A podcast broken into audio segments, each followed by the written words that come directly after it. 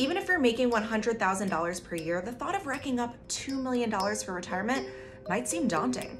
But if you put in the effort and you have the discipline, you can certainly get there. Most financial advisors suggest you save 10 to 15% of your salary. But if your goal is to get to $2 million, the percentage you'll have to save will vary drastically depending on when you start investing. NerdWallet crunched the numbers, so we have it all broken down for you. Now, these numbers assume that you're starting with no money in your retirement plan, that you'll get a conservative 6% average annual return on your investments, and that you'll retire at age 65. The math also doesn't account for potential pay increases, employer matches, inflation, or any other curveballs that life may throw your way. So plan accordingly. Starting when you're 25 puts you ahead of the game. You'll need to invest 12% of your income or $1,004 per month to retire with $2 million.